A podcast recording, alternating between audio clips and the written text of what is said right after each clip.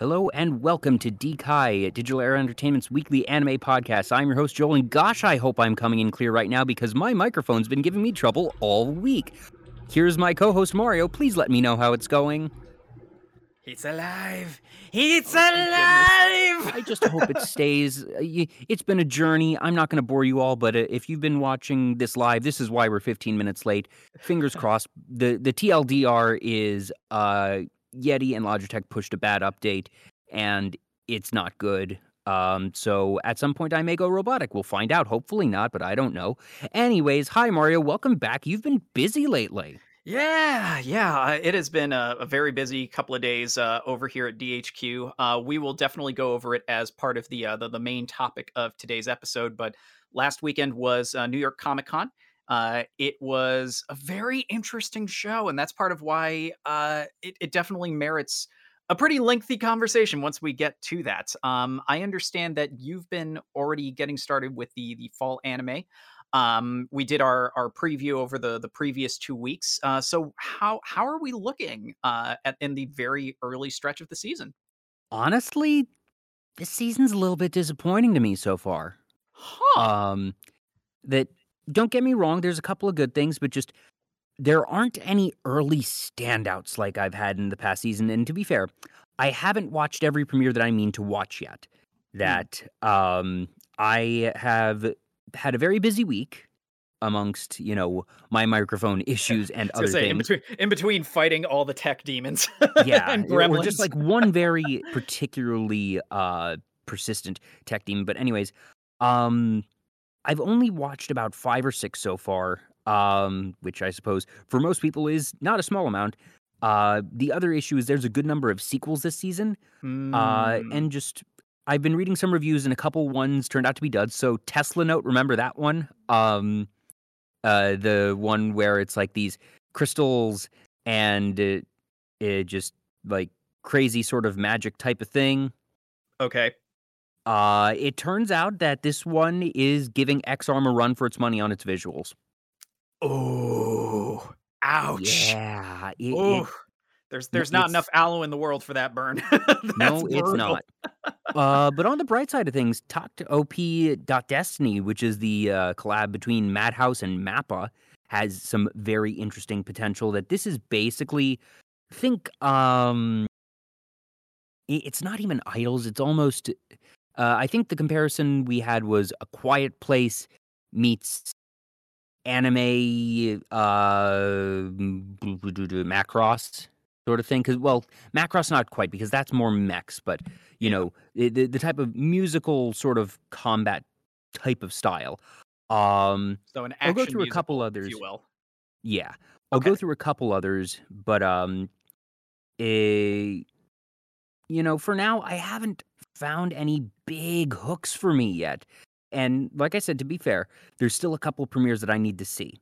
And there is also the unfortunate fact that Lupin the Third Part Six turns out to be so last time around it was a Crunchyroll property.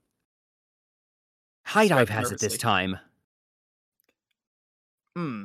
I don't know how HIDIVE got it.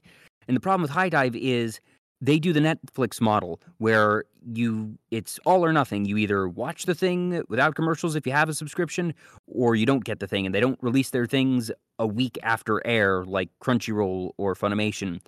And there isn't enough stuff on HIDIVE right now for me to justify the subscription on top of Funimation and Crunchyroll. So what I'm probably going to do is at the end of the season, I will pay for a month of HIDIVE because I'm not going to pirate because, you know, we, we are very, very strong very silly. advocates of Exactly. always watch legally. Seriously, folks. So, you know, the, the, the quote unquote workaround here, the legitimate workaround is okay, I'm not going to pay for three, four months of this to watch one episode a week. I will, at the end of the, the uh, season, pay for one month and just watch the 12, 13 episodes in a single run over the course of a month. That's easy. And that is much more palatable to me in terms of expenses and just, you know, overall uh, support that I am willing to give versus a continuous subscription. Or, uh, yeah. and hear me out, because this is how uh, we usually get around that situation. I mean, there haven't been too many shows on HIDIVE in regular seasons that uh, are kind of must watches, but there's a Do a reason free why. trial. Oh no, no, no. There's a reason why uh, Laura and I have a VRV subscription for as long as that is still going to be an option, because lol Sony. That's right. They are still on VRV. Exactly. Um, well, the, So the trouble is, I already have a Crunchyroll subscription, and there isn't a way to retcon a Crunchyroll subscription. Oh, is it uh, was it a a lengthy prepaid or That I, I did an annual monthly? one for Crunchyroll. I don't do a month by monthly. Yeah, Then because yeah, I, I know that I watch enough of Crunchyroll that uh, the savings for a yearly subscription is enough for me. Gotcha. Uh, yeah, because for for us, we do um, monthly on VRV, uh, just to be able to have the HIDIVE option kind of you know baked in with Yeah, well, rest. VRV only does monthly is the thing. VRV does Yeah, not have a uh, an annual plan option like Crunchyroll does. But the thing is, Crunchyroll has a annual option which is like forty percent, thirty percent less than the monthly option, which is why I went the yearly there. And the thing is, if you get VRV, you can't then like cancel and get a refund for your Crunchyroll one. So exactly. And that's why I'm kind of like, oh, in. that was that was my reaction when you said Yeah, annual. I'm like, oh, okay, yeah, you're yeah, you're a little bit stuck. Unfortunate, but for for but those of so you who do have the flexibility, um, you know, uh, having having promoted both services individually, um, I I have to say, uh, for as long as VRV is still an option for you, and you don't have those kinds of prior commitments, VRV is the way to go. You get your Yeah, Crunchyroll, you it, get it's your it's High just been that there hasn't been enough on the other things that VRV offers to warrant it. That you know, i the number of shows on HIDIVE are probably ten or less that I am actively trying to watch or something. But uh, maybe I'll end up doing that at some point. Who knows? Yeah. Or maybe I'll just do like two, three months and just tear through all the backlog I have on HIDIVE of things I want to watch.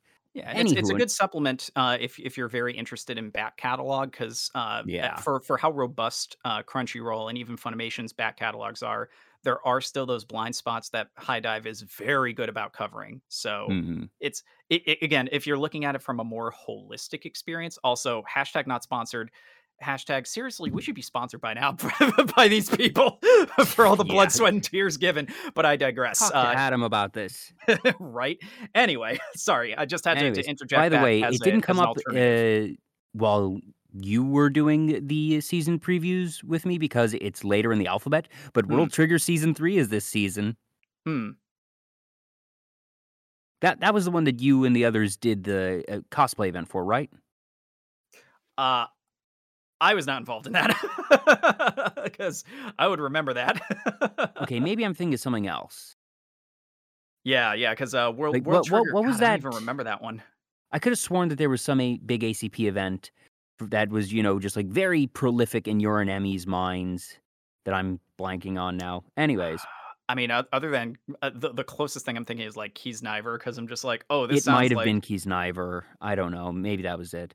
Hey everybody, y'all remember Kiznaiver, one of the first Crunchyroll originals? No, like jokes aside, like do, do y'all remember that one? Because that was uh, I never got to finish that one. I Hmm. I got hooked, but then I just got busy, and I it got to to a point where I'm like, oh, I I- I'm I'm far past the point of backtracking unless I have like a good reason to just marathon Yeah, it. I remember I watched like the first four episodes of it and just dropped it. It just didn't engage me, you know. Meh. But anyways, uh, let's hear about some New York Comic Con stuff because this is it was really the first big event back, and you had a very prominent role in it, at least as far as anime is concerned, because you were the MC slash co-host of the official Crunchyroll industry panel. Which, like, first off, dude, congratulations that Thank you've you. done a lot of different things with Crunchyroll over the years, as I have. Uh, um, but this is the first time you've had this sort of role, I suppose, because you were You're correct. Actually, you were sort of the moderator slash interviewer, I suppose, for the CRX panel a couple years ago. But this is the first time that you've been like proper sort of MC co-host for it, and also the fact that it's not just at CRX, that this is at New York Comic Con, which Mhm. is sort of at this point, uh, Anime NYC notwithstanding, your home con. Basically um so yeah a few few kind of points to to uh embellish upon that um yeah so basically if, if we want to be you know silly about it I was substitute Tim for the weekend. That's the, the the simplest Oh. way to describe it. Um, but that being said, it it, it did definitely carry uh, a lot of weight uh, for me personally because, uh, like you mentioned, I'm usually you know there as as you know another general personality supplementing a lot of the the content, or as in the case of uh, the first Crunchyroll Expo, uh, basically serving as a moderator whenever I wasn't emceeing uh, so this this was pretty cool. It was it was really nice to be uh, effectively a proper spokesperson for the brand, and I even made sure when I was giving my my brief introduction for the the live crowd, you know, to kind of highlight aren't that. CR. Uh, pardon. That that you aren't CR. Very much so. I I led off by saying, "Hey, you know, I I did this for Crunchyroll Expo. I've been, you know, part of the anime community for about 20 years because what I realized prepping for uh, this this show They've never done this before. They've never had an outsider as their spokesperson at a con. Mm, I'm not and I'm I'm not gonna validate that because I don't know for certain because there are To many, my uh, I will panels. I, I'll qualify it. To my knowledge, they've There never done it before. I can I can happily co-sign on that because to my knowledge, yes, I agree. And come on, you and I have pretty thorough knowledge that if it's been done before, it has to have been a one-off, and it has not been done recently. Yeah, um, but the the other interesting statistic that made it all the more uh, poignant for me, uh, and I, I partly mentioned it, you know, just to to point out that yeah, you know, I'm, I'm a part of the, the the anime scene for a while, but also why it was so meaningful to be this effectively outsider presenting on behalf of the brand. Uh, this month marks 20 years since my very first anime convention, like the end of this month. Um, the first Big Apple Anime Fest in 2001. My very first anime convention was this month 20 years ago and it just is it, it blew my mind to think wow here i am 20 years after like going to my first con attending my first panels i'm the guy at the front of the room screaming about anime and just talking about how how much the industry has grown since then. So that was that was a pretty that was a pretty cool and significant moment there. So it was nice to be able to to kind of you know share that milestone even if it was at comic-con and not anime nyc in a month's time. But it's neither here nor there because getting back to the the point that you you brought up so like you said outside of uh you know anime nyc this is basically one of the one of the first big rodeos uh that we have available right now. So this was one of the first truly uh you know marquee live events for for uh you know nerd conventions. And the big thing that i noticed and many people who were at the show will definitely be very quick to observe it for all intents and purposes it was anime nyc special guest comic book vendors this is not hyperbole if you look at the show floor for this year anime and other uh, anime properties uh, licensors etc were like the predominant presence at the show. There was no DC. There was no Marvel. Um, uh, Oh, book geez, I didn't realize that. That's the thing. Of I didn't realize that they were not back yet, or that they were not there. That that is very surprising. Oh yeah, uh, you know, book publishers like Random House. Um, I was walking around with uh, you know the the editor of this program, uh, Remy, uh, and she was observing how surprised she was that you know like Random House wasn't there. Um, uh, other other major comic publishers didn't have a presence, and it was surreal because for for New York Comic Con. Again, it's it's in the name, like you expect, and there there were some things that I I observed in many conversations over the course of the weekend that made sense for some of these absences. Uh, a few days from when this podcast is being recorded, DC is doing their uh, second ever fandom event, so an, a virtual event. Okay, cool. That checks out. They've been throwing all their resources into that. Plus, DC is now based in Burbank for all intents and purposes. Like they've up stakes, finally finished the move West Coast. Cool. Marvel, weird one because their comic book offices are based in New York, but a couple of things about that. Number one, as far as I know, and I forgot about this, uh, but I was reminded by uh, a mutual friend of the channels. Uh, they basically gutted their entire events division over the past year. So Womp whoopsie doopsie. yeah. So Also, even if they so wanted to do something, what was Crunchyroll's event presence here? Did they have a booth? No, and I'll be getting to that. but uh, so Marvel, you know, they've already gutted their events staff. On top of that, my understanding, and if this is uh, contrary, please flag this because again, I'm not sure, but this was brought up, and I'm like, oh, that checks out. Uh, the understanding is that D23 is happening this year and that would make sense for them to also withhold on because you know you want to keep some of your biggest Mm, announcements yeah. for big papa mickey um, and on top of that if they're all doing it in-house and they don't have to divide resources or you know risk staff going out into the field regardless of As you how do. well maintained the show was another thing i would like to actually praise because lord knows i did it online multiple times on linkedin um, you know, they it makes sense for them to to kind of withdraw, even though again, their comic division, you know, the thing that should be at Comic Con, it's it's here in New York. So it was very, very weird because at, at all Comic Cons, like you usually especially I'm sorry, when I say all Comic Cons, I mean for New York specifically, you would always at least have Marvel. Like they're they're the stalwart because they're the Yeah. neighborhood comic book publisher. Um, but yeah, so with with anime, uh, I mentioned that there was a large presence. The the literal biggest presence goes to Toei and their majestic Dragon Ball display. Oh yeah. You well, uh good uh, professional acquaintance of ours, Justin Rojas, was working Toei this weekend. That uh, he was at their booth and also heading up the um, I forget, you know, Superstars movie premiere. I forget uh, the proper name of the new DBZ movie, but yeah, I think uh, it's a Dragon Ball Super superhero because superhero. That's right. I to that point in Dragon Ball naming. and then something that like you know had a you know very obvious tie-in with super. It was like superstar. I was like, no, superhero. You were correct there. Uh, that he was running that show. Mhm. So uh, yeah, I knew that Toei had a presence.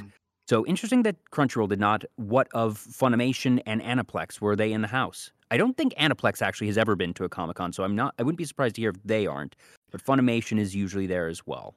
I believe no, um, I'm pretty sure they have, but during the years where Comic Con was a joint show with New York Anime Fest. So on technicality, they Yeah, no, have I, I. I mean, like in recent years. And that's that's the point I was going to make. So yeah, technically they have been in the past, but yeah, no, definitely not in recent years. Uh, Funimation, and this is part of why uh, Crunchyroll did not have a physical presence. Uh, they they had a huge amount of space. So they had the Sakura Park exhibit, which was just kind of like a, a general, you know, hangout space. They had a food truck there. It was right by their merch booth, which they they set up as like an actual like walk-through shop. Um, and they also had an outdoor activation. Uh, a couple of a couple of shows were doing those kinds of promotions. Like the closest we got to DC was um, a promotion for their uh, DC original Doom Patrol. They had a, a little, uh, yeah, they had an ambulance that's apparently a character from the show coming to the new season, and then they had like this little, uh, you know, carnival style uh, amusement park game setup where you could like race slot cars and you know like it it, it was it was real like local local fair kind of stuff. It was really cute. Um, but they had it in in the parking strip that would normally be used for you know vehicles to to do pickups and drop offs. So they had a row of activations out there, and one of them was Cute. I always like creative stuff like that. Yeah, so basically, Funimation was both inside and outside the con, really making their presence felt from a physical setup. So it made more sense in that regard to kind of you know save for Anime NYC in a month. So all that That's the other thing that I suppose I'll give him the the difference for of just the fact that Anime NYC is now established and very obviously the higher priority for them, as it should be. That um, it's more curated toward them. They are the major players there. That uh, I am not surprised inherently to not see them at NYCC. Uh, but it is still sort of an interesting footnote to see that shift. Exactly. So basically, all that was really necessary was, you know, putting literally putting in the FaceTime. So it made a lot of sense why it was restricted to just industry panel. But um, yeah, part of the reason why it was so late in the weekend was to get uh, a room that would be adequately sized for the the expected turnout. And uh, yeah, we we basically filled that up. So hooray us! Yeah, like first thing on a. Sunday of a four day event, and we we packed the room. Heck yeah, I was expecting like Nice. half of it being generous, but nope. Uh, So full. what what went on? That uh, what were the headlines? What'd you get to do? Okay, so a, a lot of it uh, would definitely be out there in the open now. Even when we went into the event, a couple of our our biggest announcements had either been presented over the course of the weekend at other panels for Comic Con, like the uh, the Adult Swim panel. Um, I think one or two others also had some things tied to Crunchyroll that they tipped their hand on. Uh, the biggest surprise, which was technically revealed beforehand, but we were able to give additional information on, was uh, the the recent uh, debut of Crunchyroll Hime as a VTuber. So I uh, still need to watch that. I still need to watch that. same though. Um, I've been meaning to for that past happened like on like nights. Tuesday, and so Mhm. I can give insight on this that you probably don't uh, know, or at the very least don't. Uh, I don't want to say don't appreciate, but uh, don't have full context for. Actually, so I have I have one that you probably won't even see coming, and this is Oh, the I'm other reason why I'm now. excited to check this out. so, So- first off, I was rather Yes. surprised that Crunchyroll Hime took this long to have a VTuber debut because Yes. after she had a full 3D rigged model Mhm. in January for the Anime Awards, I was like, okay, I I fully expected them to sort of use that as the soft debut and have her start rolling out content almost immediately. So the fact that they went nine months checking the calendar of just radio silence honestly Mhm. surprised me. Same. Um, but the announcement of all right, Crunchyroll Hime is going to be VTuber was very interesting because there's a there's been a number of corporate VTubers happening, and there's a spectrum of corporate VTubers because there is that Netflix one that we discussed some time ago, and the Mhm. Netflix one is not an active content creator. That they are no. They are a mascot that has occasional appearances. They do some recorded content. Then you have things like AirAsia, which, uh, for all intents and purposes, is really the first uh, full time corporate VTuber that she has. You know, a full on weekly schedule. She broadcasts four or five times a week. She's done shows. Uh, um, so uh, AirAsia is a, you know, as you would imagine, airline that is uh, sort of. They're Asia and Indonesia based, so Japan, Indonesia, China, that area, uh, mostly actually based in um, Indonesia. Um, and uh, so she's been at it since like March, April, and is still trucking. But most corporate VTubers do not have a you know full time content creator schedule, and that was the biggest question I had for Mhm. uh, Crunchyroll Hime. And from what I've seen, I haven't tuned into any of her streams yet, but I saw a schedule. I saw what looked like, you know, your regular content creation schedule that you will see from VTubers, be they from Nijisanji, Hololive, VShojo, Independent, what have you. So uh this represents if and uh Mario confirm deny here that uh Crunchyroll Hime is going to be a active content creator. Yes, because like you observed, uh, there is a Tuesday and Thursday schedule for Crunchyroll Hime. It is ongoing, so she is legitimately going to be, uh, like you said, you know, a proper VTuber presence. Um, so that's one of the one of the more amusing things we were able to to present during during the panel. Is basically our our stinger. Yeah, just giving and- and like the announcement was there, cool. but we were giving giving the deets as it as it would be. Um, so yeah, that's one showing a significant level of commitment and investment on Crunchyroll's part because this means that they are employing the person behind Hime uh, to do this at this regular cadence. Yeah. And that uh, honestly, I think is the correct decision for them because obviously, the more that the talent is out there, the more that they are able to cultivate a following and a community. I think that's part of why others have not done so well. And the fact that the what sets Hime apart is that this is not a new character. This is not a brand creation. This is a brand Precisely. extension. Mhm. Crunchyroll Hime has been a presence for at this point almost half, if not more, of Crunchyroll's actual life. Yeah, I can't even remember That- like when they rolled her out, but it was a long time they, ago. they rolled her out that like- she was partially creation of one of their social media managers and a couple others, but you know, she has been their mascot for a time and she has had even if only a, a human voice for uh uh, the past year or two that they had her like we mentioned at the anime awards but had done like, you know, a short video here and there. But that she has had an online voice for a very long time, that the character, quote unquote, of Crunchyroll Hime answers tweets in the persona, in the personality of Hime, that she Yeah. has a personality established. Uh, Hatsune Miku is her wife. This is established. This is canon. Um, so And she she had that uh, lovely crossover with uh, Kizuna Ai. Uh, I know that I almost picked up some of that crossover merch uh, as set dressing for last year's yeah, Virtual Crunchyroll Expo. Actually, funny enough, before I even knew or cared about VTubing, Yeah, I was I, so- wa- I was almost gonna make that step and just be like, "Oh, right, I understand this now." yeah, she's had merch. She's had T-shirts that, uh, that's what sets her apart because it's not just okay. Hey, come meet Crunchyroll Hime, who you don't know. It's this is the Crunchyroll Hime you know and love, and now you get to meet her more than ever before. And she that has a is Kotobukiya statue for crying out loud. Kotobukiya. Yeah.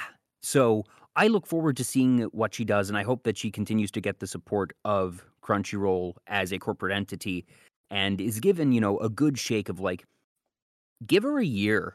That Yeah, I hope she was given at least a year contract of this because uh, if they expect, well, if they expect Hololive numbers, period, they're in for a bad time. If they Uh, expect, I'm, I'm I'm pretty sure they're they're gonna taper their expectations. yeah, I think so. That, to be honest, she's late to the game. She's about seven, eight months late to the game. If she had hopped in in January after the Anime Awards, it like even from then to now, whole different ball game. yeah, but, But again, like you like you mentioned, Better late than never for sure.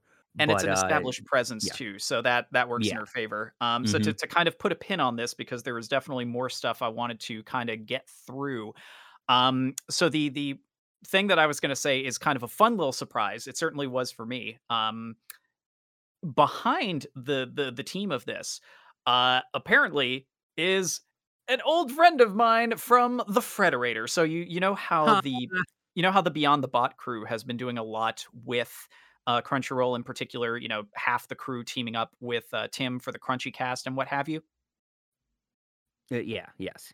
Yeah. Uh, so it, it, it turns out, uh, you know, one of the folks who who runs that whole operation was working on the the Hime VTuber project because he was proudly, you know, uh, s- shooting it out in his uh, Instagram stories and stuff. And I'm like, oh snap, he's working on this. That's really cool. So um, I, I thought that was a fun little wrinkle that uh, made it even more personal. It's like, oh, yay, friendo's working on working on Hime's VTuber. That's awesome. And Um, I the, the other thing that I have that I said that you Yes. wouldn't necessarily know or have the capacity to appreciate is the people that they got to do the model and rigging. That one of the biggest things in in you know a VTuber's creation that isn't always necessarily realized by someone who isn't in the community is the rigging and the rigger. So the rigging in this case is who programs the movements, who is Yes. the one that sets up the the motion capture side of it all.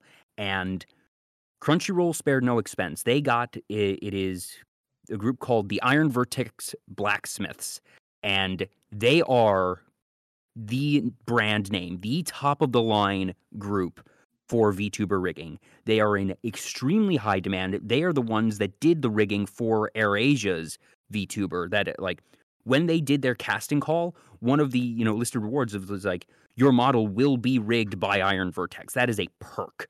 That is a big deal. Um, I've seen several uh, VTubers that are independent that have Iron Vertex work. Um, they're very, very good at what they do. So Mm. this wasn't just Crunchyroll assigning someone internally, hey, here, you know, figure out how to do this sort of thing, or just, you know, going with some rando uh, friend of a friend for a thing that they they sought out the best of the best at this, and they spared no expense for it. I was I was just thinking it's like Doctor Doctor Hammond dot Schiff spared no expense. Yeah. So uh, when I saw that as part of the announcement, because one of the big things about uh, riggers and uh, modelers is that uh, it's a big thing in the community to make sure that they are properly credited. So when I saw the Iron Vertex uh, Twitter handle attached, I was like, oh, okay. It's a very a very bespoke model. yes, very much so. That that that is as close to a seal of quality as you can get. Don't get me wrong, Iron Vertex is far from the only capable group of riggers out there, but you know, that's like Is the this, is this like A. I was gonna say, is this like the Bentley of V2 rigging? Kind of, kind of. That just nice. you that when you see their name attached and uh, like even the specific rigger soy, um, that you know you're name. getting something good. Is it soy? Yes. Okay, it's good for my body, and it's also gonna kick ass. Great. Yeah. That's funny. Uh, what, So, what was the yeah. the other element? Uh, sorry, I, I realized. No, that that was it. Uh, Iron Vertex was the thing. Okay. Um, and yeah, the the other the other thing that you had already called out was the fact that they did emphasize that this is the A, English a VA. full content creation VTuber, not just a, you know, occasional video mascot. Yeah, uh, but the fact that they are mentioning like specifically that it's the English VA for Hime, that means that, like you said, they are sticking with the original voice. They haven't gone and you know just found yeah, somebody else or recast whatever. or, found someone else, which is also really cool because you know, um, I'm 99% sure that the English voice of Crunchyroll Hime has been long known. I can't recall her name off the top of my head, but I remember seeing her credited somewhere. So this is not a uh, super secretive one, but I'm very happy for her that she has been able to continue this gig. Yeah. Uh, and it's going to be continuing for a while. Uh, the other the other bullet points from uh, the the panel, um, other than you know just some some general uh, industry blurbs that you know got people up to speed on the Crunchyroll brand. Um, there was talk about uh, the uh, the the Crunchyroll uh, online RPG that they have for mobile through their games department. They're going to be doing a special uh, a special event. Speaking of Hime, centered around Hime. So that was uh, another big thing that we were announcing. It's called Mitrasphere. Hashtag not sponsored. Hashtag seriously, please sponsor us. Like we're, we're honestly, I I have not been keeping up with Crunchyroll's games division in a long time. Yeah. Uh, I do not know jack about Mitrasphere, but uh, cool. Glad to hear that the games division is still kicking. I was honestly worried yeah. that it had been cut at this point because Oh. I hadn't heard much of it. Oh God, no! They they're still kicking out games, but Mitrasphere, yeah, it's uh, basically built around uh, Hime uh, and Yuzu, and they they're doing an upcoming event. So we were talking about that for a bit, um, and we As covered just both. a side note, because it's still related to anime and still relevant to our interests. Uh, the other day, D4DJ, uh, you know, Final Mix or whatever it is, you know, the the mobile game, D, Mhm. D, uh, D4DJ is doing a crossover, or rather, another crossover with Hololive. Nice. So that's relevant because Emmy is Rinku in the dub, and it's anime still. So it all Dun, dun, comes together. dun. Oh yeah. Um, so we also covered uh, a, a couple of upcoming, you know, uh, simulcasts as well as some of the Crunchyroll originals. I know some of them uh, popped up on um, on some of our uh, upcoming lists, but a whole bunch of these uh, were also, uh, you know, announced for for early next year. And I wanted to single out a few of them because uh, while I was talking about them as part of the presentation, uh, I found something like some of these. I I'll be completely honest. I probably would have glazed over if I had not had to sit here and you know uh, basically dissect it for a presentation. Uh, I'm going to start with Muv-Luv Alternative. So I- that's one of the ones I watched. Okay, so that one really grabbed my attention, and I didn't realize it was based off of a gaming series. I didn't either. Specifically, a visual novel series that spun off into a multimedia franchise. So, for obvious reasons, uh, points to the pre-show block of our upcoming visual novel uh, based around professional wrestling, Kokoro no Pro. I thought that was very interesting. Um, so that was a cool one to be able to present. Uh, so you said you saw it. Let me actually pause here. Yeah, we might we might as well take this diversion here. Uh, Muv-Luv Alternative. So this is a. it's a mech series. It's not Um, just any mech series, but it's not though. just a mech series. Is the thing? Yes, that this Oh, is a the- like Mario mentioned a multimedia series that has been going on for a while. Um, and love the initially, setup. oh, it's so, good. basically, it's it's a bit tropey in that you have your alien invaders that are slowly but surely, you know, conquering the planet, taking over, and you know, uh, killing, slaughtering lots of people, and setting up hives so they can have more spawn to continue spreading across the face of the earth. And that this is uh, a time after the initial invasion, and that humanity has its back against the wall. Specifically, Japan has its back against the wall. Um, there are other nations that the United States specifically mentioned, uh, several others as well, but um, the western half of Japan has already fallen by the time the curtain rises on this. And this is apparently stuff that is covered in earlier uh, iterations of this franchise, Mhm. but they made it very accessible that you can just pick it up here. It's fine. You don't need Yeah, to know too much. That's the vibe I definitely got off of uh, the the preview alone. It's like, oh, Yeah. okay, so they're they're gonna like get you up to speed because I, I didn't know about the rest until I did the research on my own. But like, Yeah, just and the I'm just gonna say, so good. This is not a happy premiere. oh God, no, I don't expect it to be. This this was 23 minutes of cinematic I don't know if terror is the right word, but just like it eh, it was heavy. Gravitational pull being impacted. This is heavy. yeah, Um, if and I the may, end of the first yes. episode, I don't want like. Did you do you know what happens at the end of the first episode? I don't know if I want to spoil this because part of me feels like it needs to be seen. Uh, so I was just gonna pause and talk about part of the setup and why it hooked my attention. Uh, yeah. when So I was what what of the hook do you know? Where are you on this? So Everything I'm gonna tell you is in the trailer. So if any of this is a spoiler, I apologize, it's yeah, in the no, trailer. I consider trailer to be spoiler exempt. Okay, so the one of the most interesting things. So we told you already. Okay, it's a mech show. It's got alien invasion. It's very dark because it's got that you know kind of uh, bad end incoming sort of vibe. The most interesting thing that immediately hooked me. It is alternate history, contemporary alternate history to an extent, but it it's taking place on a parallel Earth in around at least in the trailer it mentioned that it was like circa 2001 is that still true in the the main series or does it have a different timeline Yes, yes. That that at the very least, the time of initial invasion is past from where we are in current human history.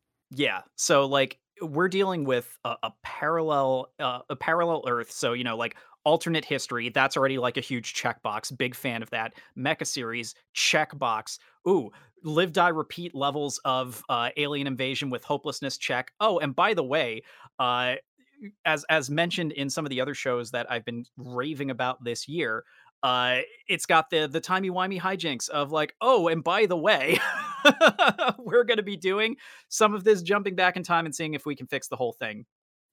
Stuff. Okay, that's actually beyond where they go in the um first episode. That there are there are no time shenanigans in the first episode.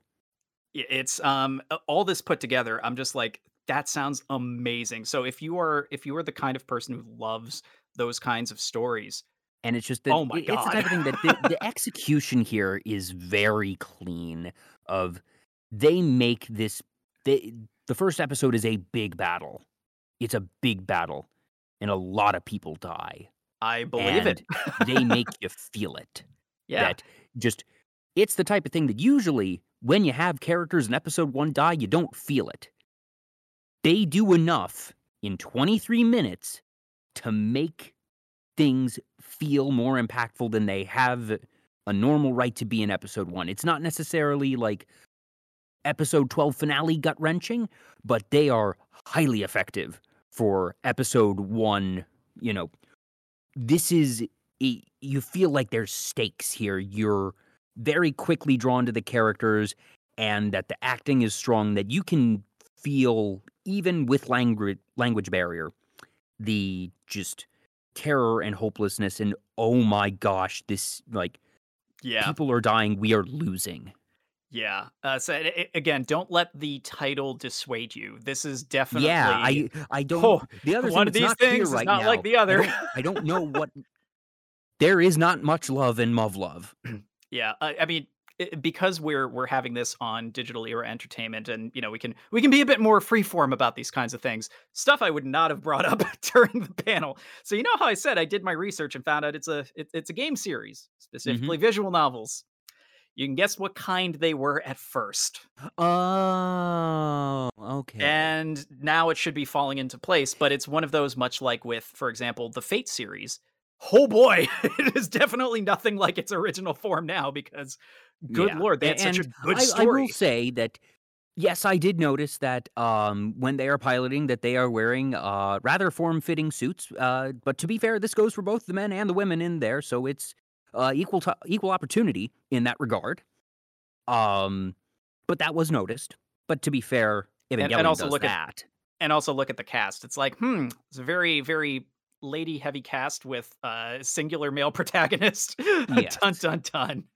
Um, but yeah, no, it's it, again, it has those those roots, and that's the other reason why. Besides the fact that the But title even for me, very, someone who mm, has a relatively low tolerance for unnecessary fan service, uh, I had no problem with this premiere.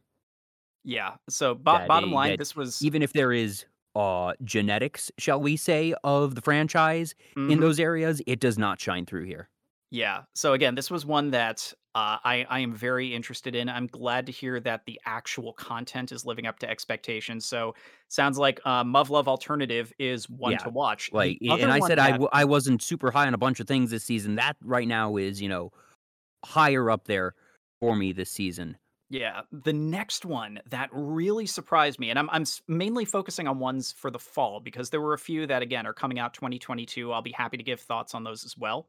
Um, we talked and uh, we talked about and presented a trailer for the world's finest assassin gets reincarnated in another world as an I watched this one too. I watched this one too. This is great. Holy! Uh, by the crap, way, this this, is- had no business being as cool as it looked based Do, do on you, this do, you want, do you want me to tell you? I can tell you in two words why it's it's a something that is better than it has business being. Oh, two words. Go for it. Silverlink. Oh yeah, no, I saw that. That was another reason why I That had just I told I've said it for a Mhm. year now. Whoever's in charge of their content selection department knows how to pick them. Yeah, and fun fact. So I don't know. Uh, did you guys get a chance to read this one uh, during the the fall preview? Because I haven't Yes, had a chance. did. Okay. Did you read the full thing while you were live? Uh, let me double check. I Because uh, we did, yeah. Because the, word assassin was in there a lot, yeah. yeah. Uh, so Kill the hero, prophesies to destroy the world. Um, this was to be the world's greatest assassin's mission in his new life. The vast knowledge and experience he gained and made about blah blah blah blah blah blah blah. Um, basically a lot of stuff that's also in the trailer. Um, I made I made a call like right before uh we we did the the panel and yeah, thank goodness Adam is super flexible and also understood where I was going with this.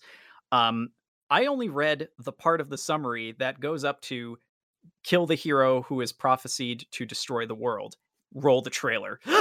Because oh Nice. man, that, that, that's a good hook. Well Like, done. Well played, all sir. like that's all you need because the trailer, besides the fact that a lot of the the rest of the summary kind of covers it in the trailer, Yeah. like Eh, you that, hear the, that, the you're like, it is sort of the fluff. But, but yeah, I like you ending it with that hook. Good marketing thing. Because the big thing with that um, like sentence is it's paradoxical. it is Because hero, it's great. like by definition, that if they are a hero, they shouldn't be destroying the world. That usually Mhm. be, you know, the the demon king who's going to destroy the world, or uh, at the very least, if you're going to say, all right, it's a chaotic god that has resurrected our protagonist that killed the hero that is prophesied to save the world because they want to destroy it or something, and like, you know, is there intrigue, or maybe that is the case and it's not even clear right now, and uh, we'll later find out that our assassin hero is actually being tasked to kill someone who is not actually going to destroy the world but save it. But yeah, um, this one had a bit of fan service. There were a couple of panty shots. They were not enough or uh, like distracting enough that I had a problem with it. That it, was, you know, like two instances and they were kind of close together and it was like, okay, sure, they, they're, you know, sometimes you put those in the premiere to sort of hook the audience in and whatever. Because Yeah. it, it was the type of thing of, you know, while the two badass girls that are on the poster were doing combat, that uh, their dresses, you know, flared up. It wasn't even a thing of them like being oh, okay. lifted. It, it it wasn't a thing of we're actively taking time out to distract. It's okay. We're already showing motion and doing an action sequence, yeah. and we're gonna show.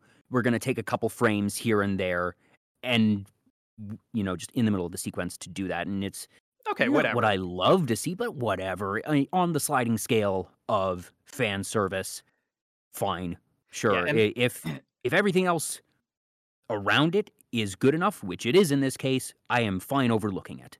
And that's I was also going to say the the way that the show presents itself in the marketing materials, it does not lean into that at all. It very much emphasizes, "Hey, we're telling this story. We know it's a lot, but look at how effing cool this is." oh yeah, the, the visuals are oh, real nice. That, yeah. Um. Yeah. Uh. Th- that was again another one of those that uh are up there for me this season. So uh, yeah, two for two so far. Oh, fantastic! Yeah, because again, like even though even though these were ones that you know I was just presenting again when I was just digging in and getting ready for it, um, they just really stood out because especially in the case of uh, World's Finest Assassin, it sounds like there's just so much going on. You're just like, there's no way this all you know plays in in tandem together so nicely. It sounds like just like the impression I got when I first watched that trailer. Oh, it's a lot, but it plays nicely together. This is going to be a very fun isekai. Uh, take a shot, Nathan. so yeah, um, just quickly skimming through. So a, a, couple of the others that I had to present for the panel uh, were not going to be coming out uh, this fall, other than Blade Runner. Um, we already talked about Blade Runner when I was on. I have not seen Blade Runner. Uh, I still have not. Uh, well, it's. Uh, I, think it still hasn't aired yet. Um, oh, maybe but, it hasn't. Yeah, but it was going to be uh, an Adult Swim presentation. Uh, yeah, no, it, it's it's Blade Runner. It looks cool. It, that that's all I got to say about that. Um, I would ah, like yes. to call out. Uh, Blade Runner begins on November thirteenth. We have a, a while. Yeah. Uh, so another one I wanted to call out because uh, this was another one we did a slightly different presentation for because it was very much a, a, a case of one of these things does not do the other justice if we do it in a very traditional manner. Um, there's a show coming up uh, in January in the land of Leadale. Apparently, this is a very popular light novel, um, and it is getting an adaptation. The name means nothing to me. What do we got? So this one, stop me if you've heard this before. Virtual World Mm. Isekai. Uh huh.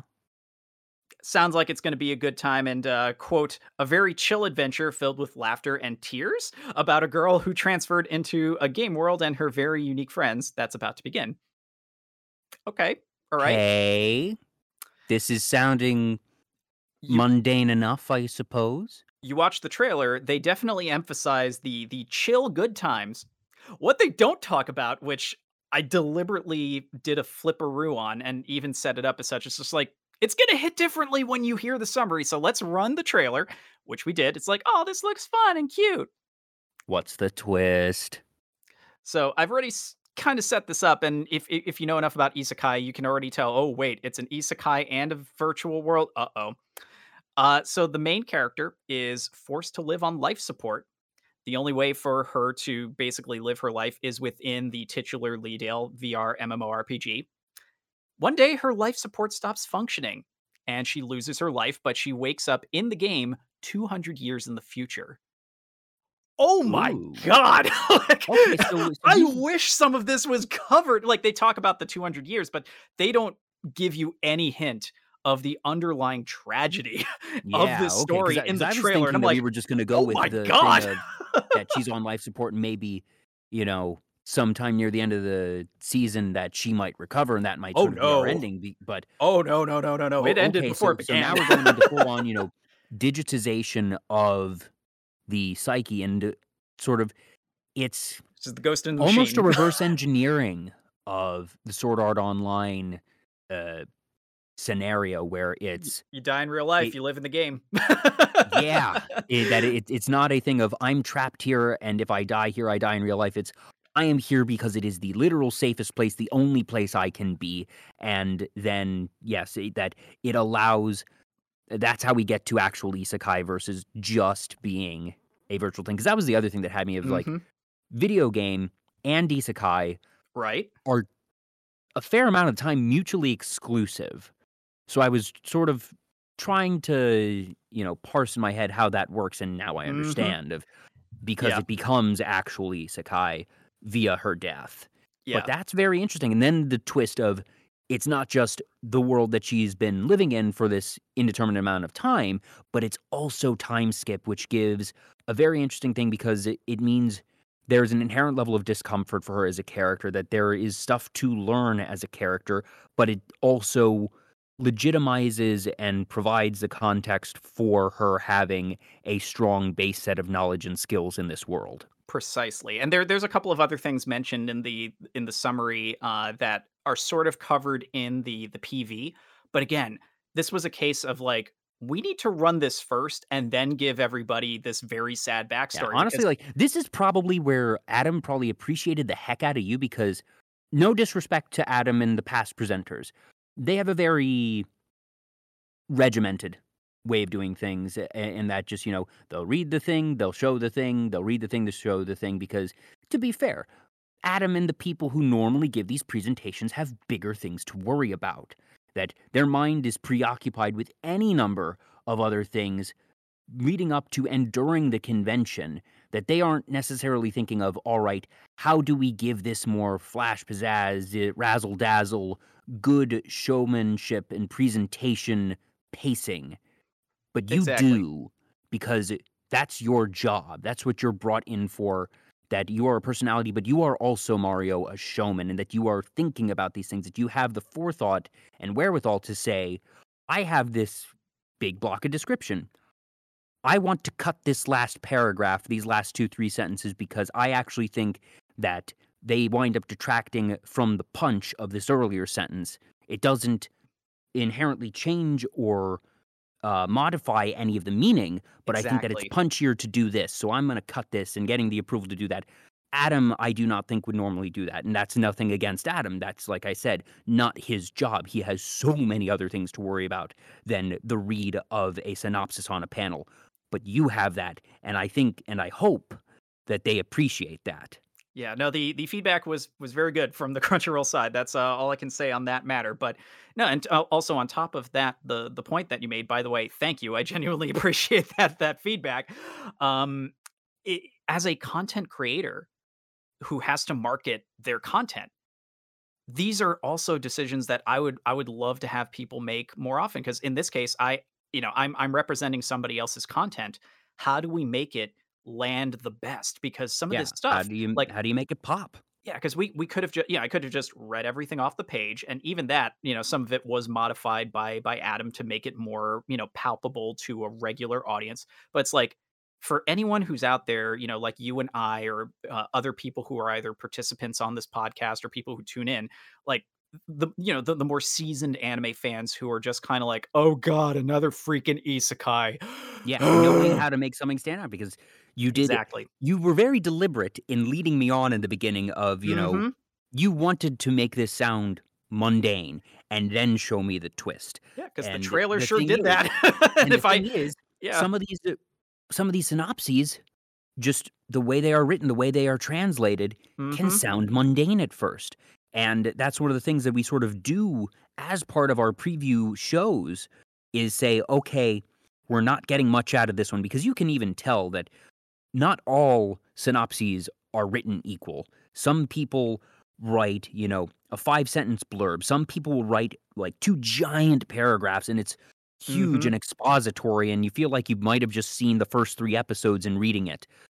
Others have like two sentences of genre explaining stuff and then no real details, then it shifts around. And being able to account for that and figure out, all right, how do we take what we are given and make it the best presentation of sometimes it is just read the thing. Sometimes it's snip that part. Sometimes yeah. it's I'm going to give you the part that doesn't sound great and then let the uh the twist show not tell.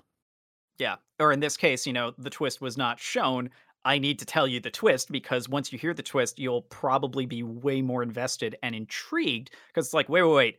How do we get from that to what I just saw? Because yeah. holy crap, like that is that is not what you would like. And that's the value of bringing in, in someone way. like you because you're not only experienced enough to think about that, but like I said, you have the mental bandwidth to think of it because you aren't also worrying about all the stuff with the licensors and yeah. you know in certain cases what's going on at the booth that you know we or you know having to prepare under for like five meetings over the course of like a week and oh god i still have to do this presentation before i hop on a plane to head home. Yeah exactly. Yeah. so there are there are decided advantages uh, which I, I am very appreciative of. Hmm so yeah that was those were the ones that i really wanted to highlight because they they really stuck out to me and you know in particular two of them are airing during this season and i'm glad to hear that my my own initial impression of these shows just from presenting the pre Yeah, you laser is on the targeted uh, like I like I mentioned. I think I've watched five or six, and you laser targeted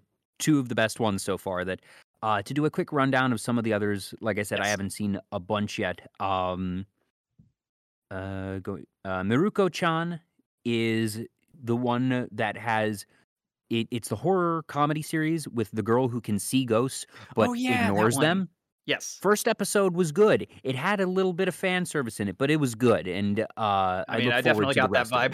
vibe because Yeah, I've, it I've was I've just seen previews on Insta. So yeah, yeah, it was a couple of select shots, and it's the thing of just yeah, it feels unnecessary there, but my usual thing of does it impact character interactions? And the answer is no. It's just the camera leering at inopportune slash opportune moments, I suppose. Mm, But whatever. Um, we covered Muv Um, Restaurant to Another World 2 is Restaurant to Another World 1 continued, which is exactly what I wanted from it. okay, good, good. It's not a series that is supposed to have plot. It is not a series that is supposed to be necessarily different. It is a series of vignettes, plain and simple. And the vignettes in episode one of part two were great. They could have very well been an episode in season one. That's fine. This is one of those series where that's okay. That's what it's supposed to do. This is a feature, not a bug. Yeah, Uh, takt op.Destiny I already mentioned, uh, which is the uh, it's the music one that you know music attracts these evil creatures, sort of a la Muv-Luv almost, where mm, it's you know humanity has been driven to the brink, and it's not that these creatures that territory has effectively been staked out. These creatures exist; they are here. They are not actively terrorizing humanity on the degree that you have in Muv-Luv, but it's the thing right. of you can't play music or they will terrorize you that they, they are attracted to and loathe harmonization and music and melody to the point where it's not even that um in a quiet place they uh, are you know these weird awful horrors that want to kill anything that moves and they can't see but they can hear and that is why sound is bad in a quiet place that you can't Yeah, yeah, yeah. I'm talk like, you oh, okay, can't now you now I can't understand snap a thing but in talked the difference is that these things are around and they have their space but for some reason that i assume may be explained at a later time they have a visceral hatred of music that you can have a loud town with lots of talking a bustling marketplace that's fine you're not in danger if somebody plays a piano duck and cover Hmm. Hmm. Okay. and it's stylish as hell. Like, right. oh boy, this sure is Madhouse and Mappa. Excellent. That- no, that does sound pretty dope. Uh, wow. Uh, the Night in the Tri-Cornered Window, Uh, which we was did preview that one. Uh, that yeah, was which one was this one. So here's the thing that I didn't get from the description because you and I both talked about it and we were like, oh, this seems interesting. It's a mystery one. I like mystery. It says comedy drama. Sure. The part that was not abundantly clear in this uh, description, which I kind of feel like they should have said, uh, this is a boy love series. This this is a strong BL series, and you know I have not had problem with BL series that uh, um uh case uh, was a case files of Jeweler Richard last year is one that I gave heavy heavy praise for, and this one's good too. Um, it is more heavy handed than Jeweler Richard. I will say that much. That basically, the there is some mechanic Mm, with the the powers that be that allow the main character to see spirits and the power that allows the other main character to physically interact and uh, fight spirits that when they are in contact and are able to effectively meld their senses together to allow them to functionally interact and defend and you know do investigations with these spirits that when when their souls are connected the resulting sensation is a pleasurable one Oh, it's one of those dealies. I got you. yeah yeah now this is still very visually it's pg visually it's pg if you have that in terms of like there's innuendos and uh sort of facial expressions that would push it probably into proper PG-13 but this is not a inherently family unfriendly type of thing or at least you know uh, I'm not going to show this to like a 10 year old or something but they, there's no objectionable material is what I'm trying Yeah. to say here It's That it's it- not it's- lewd, is what no, you're saying. it is, like it- it's, it's not lewd. It's all innuendos. yeah, It's all like the character that uh, you can tell, all right, he's uncomfortable because he just felt a lot of pleasure in a circumstance that he would not normally feel pleasure. And he's like sort of grappling with that mentally. But then at the same time, they're also weaving this actually interesting horror mystery drama narrative around it. And that story is still very effective alongside all of it. So I feel like if people go into the series knowing that there is this BL aspect, that it's actually going to be more palatable because there were a lot of reactions that I saw of people sort of feeling uh, not quite bait and switched, but sort of blindsided. of just, Wait, yeah, this is not what I signed up for. And the fact that they introduce it very heavily in the opening scenes before you actually get to the mystery narrative and everything probably causes a good number of people to turn it off before they actually get to the the good stuff. So, here's your warning folks. Yeah. Because uh, that that was something that again the promotional material does not make clear. Like because I didn't pre-screen and since it wasn't one of my assigned presentations, I didn't like you know do a little extra digging like I did for some of the others. So yeah, that is new information to me as well, and I was right there helping to present this Uh-huh. stuff. So Uh-huh. and and that's one where I don't know if it would have been to the benefit for a general audience. Uh, I don't think so. like Probably I, I worry that may have turned more people off, at least in the case of a NYCC audience. Not sure about an anime NYC audience, but I can I see why they to. omitted it for NYCC. yeah for NYCC on Family Day that could be Let's really dicey. So not. yeah, it's like hmm.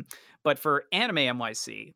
Uh, it's uh, generally speaking, you know, a more accepting crowd that would be Yeah. uh, kind of eh, they they would have less sticker shock, shall we say? It's like, So oh, by the way, it's got this. We know a lot of you like that. We saw the we saw the ratings for Yuri on Ice. So look, we got we got you, but with mystery. yes. We see y'all. Mhm. uh, there's two left uh, before we go that uh, Yes. we're about at our normal time, but we started a bit late. Yeah. The vampire dies in no time. I don't think you were here for this. Uh, Definitely Mario. was not. So I'll read you the blurb because it's a short one. Legendary vampire hunter Ronaldo finds an unlikely and unwilling ally in Draluc, the world's weakest vampire who turns to dust at the slightest attack. Together they're in for more hilarious misadventures than you can shake a stake at, including Ha. enemy vampires, axe wielding editors, and other pains in the neck. This is a comedy series about a vampire hunter and a vampire who is, you know, at the cold open of the first episode that he you have the vampire hunter walking into Dracula-esque mansion and being told, "No, stay away. Draluc is, you know, this, you know, uber powerful vampire and a terror in the town." And I'm going to tell you everything right now that I'm about to say happens in the first five minutes. It's a very, it's very eventful first five minutes. So Ronaldo opens the door, accidentally it hits Draluc. Draluc becomes a pile of sand. That is their first introduction. Draluc reforms himself. He's able to do this very quickly, very instantly. Um, they the reason that Ronaldo has been walking in is because uh, has uh, supposedly abducted uh, the son of one of the ladies in the village, and Draluc is very confused by this. What are you talking about? I haven't kidnapped anybody. I just stay inside and play games all day. And uh, then we look over and see that there's this young boy sitting down playing uh, QSQ. Yes, no Yeah. branding. Haha. And Draluc is like, "Wait, what, what what's going on?" And the kid says, "Oh, I've been sneaking in here for weeks now, just sort of playing while you sleep during the day because you have good video games." Well, why are you wow. here? So, well, I got real I got really into this game right now, and uh, so I ended up staying a bit longer. And I guess you woke up. Hi, and he's still playing. This kid's a brat. Um, and uh, so he's trying to get the kid off of his game system. Meanwhile, Ronaldo is thoroughly confused, kills him another couple of times. Uh, Draluc reforms a couple of times, and uh, wait a minute, you're supposed to be this super powerful vampire. Oh, no, no, no. That's something that the Tourism Bureau made up ages ago, trying to, uh, you know, sell up this backwater town. It resulted in so many tourists and it really uh, fixed the uh, failing economy and everything. And by the time I realized what was going on, like, I can't tell them I'm not this big thing. That would just ruin the town. So, this entire time, I think I can sum the, up half of this in two words funny Castlevania. Because Yeah. that's what I'm getting. So so basically this is funny Well, Castlevania the other thing that I'll say, the this day. is end of first episode spoilers, but whatever. Um, Castle ends up being destroyed, so Draluc has to move into Ronaldo's office. So funny Castlevania with a touch of Devil is a part timer. Got it. Yes. I love this. this It- sounds awesome. Like, and it's done by Madhouse. Ooh. Okay. The visuals are there. Like for me, honestly, you know, I've been hit or miss with comedy series. I don't know if this is a super hit for me, but that's because anime comedies in general haven't done it for me lately. This is a good comedy series. If you are looking for comedy, this is a good one. So there's that. Vampire dies in no time. And then the last one is Visual Prison, which Emmy has declared anime of the year. This is not anime of the year. The, Visual Prison is not the anime of the year, but it is Emmy's anime of the year because, who boy, this might as well have been targeted and made for her. so so this it's very is- very much uh, an Emmy show. oh yeah, this is uh gothic pretty boy idols who are also vampires. okay. Checks out. Checks out. Um, it's Visual Kei. This explains a lot. I love That- it. that- also, that- quick uh, vampires. So Visual Kei is basically sort of a an aesthetic almost that it's slightly gothic, slightly punk. Um, X Japan is Visual Kei. Yeah, exactly. Um, so it, for for anyone who has uh, followed the Visual Kei style from like the 20 year ago mark that I was talking about, um, yeah, no, this sounds this Yeah, sounds like it, it- it's Visual. K vampire idols Oh my god! who are doing, you know, it, it's some idol tournament contest thing for power. also, sidebar because you have uh, to justify it somehow. But it's it's pretty boy visual vampire K idols, and Yeah. it is ep- it is absolutely Emmy's anime of the year. So to, to kind of bring part of our topic uh, all around so um, i see over here in the chat our pal uh, chris from the new york snark exchange uh, by the way hi chris thanks for swinging on by do appreciate you coming on through uh, he's mentioning y'all get to the part where mario saw me that was pretty cool imo we technically did very early on in our talk about new york comic con so ha thank you for giving me an excuse to kind of loop this all back uh so yeah we did we did in fact uh, bump into each other so you know one of the one of the friends i was talking about early on uh you know when we were you know going over like oh well uh you know why were certain certain companies not here there you go literal person jumping into the chat there so hooray it all comes together uh were there any other notes about this show or any of the others that you uh no, were that was out it. Or- It's a one. It's the Okay. visuals are good. They do a they're CG for some of the musical sequences, as you will have in things like Love Live, and it's very well done. That you can tell they've gone CG for a moment, but it's clean enough CG that it's not it's not a bad thing. And okay it's the good if you like idols, if you like idols and also pretty boy vampires, here you go. You're you're not going to get better than this. If that's not to your taste, you can pass on it. And luckily, we gave you plenty of other options to look into this season, Yeah, just on this and, like, episode the- alone. the- everything here- Uh, to put it in Emmy's words, that they spend half of the uh, episode singing and dancing and looking pretty, and they spend half the episode just being absurdly extra.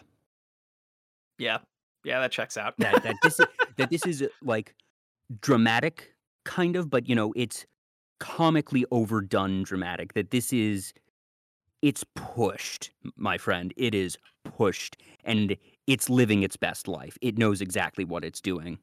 Awesome, awesome. And speaking of pushes, uh, as we start to Ha wrap up! I do believe you have something to push for tomorrow Yes, here on tomorrow at 4 p.m. Eastern Time, we're going to be doing our radio drama presentation of Mystery Men. I'm going to be playing the Ben Stiller role of Mr. Furious. It's going to be a lot of fun. Sadly, Mario will be preoccupied that you have a you're pulling double duty Sure am. with um, uh, GalaxyCon. So hey, uh, go get paid and enjoy those panels, my friend. Thank you can you. also uh, uh, check out our sponsor, Image Anime, at imageanime.com, and uh, you can get 20% off all of you, their in stock items using the discount code DESCOUNT20. That is D E E S C O U N T 20. That code is good until the end of the year. Please be sure to. Like, comment, subscribe if you're on. Well, I suppose this isn't really going to YouTube, but uh, do the the liking and subscribing stuff for sure on Twitter, Twitch, Facebook, all that jazz. We here at Digital Era Entertainment have nerdy content going six days a week at minimum.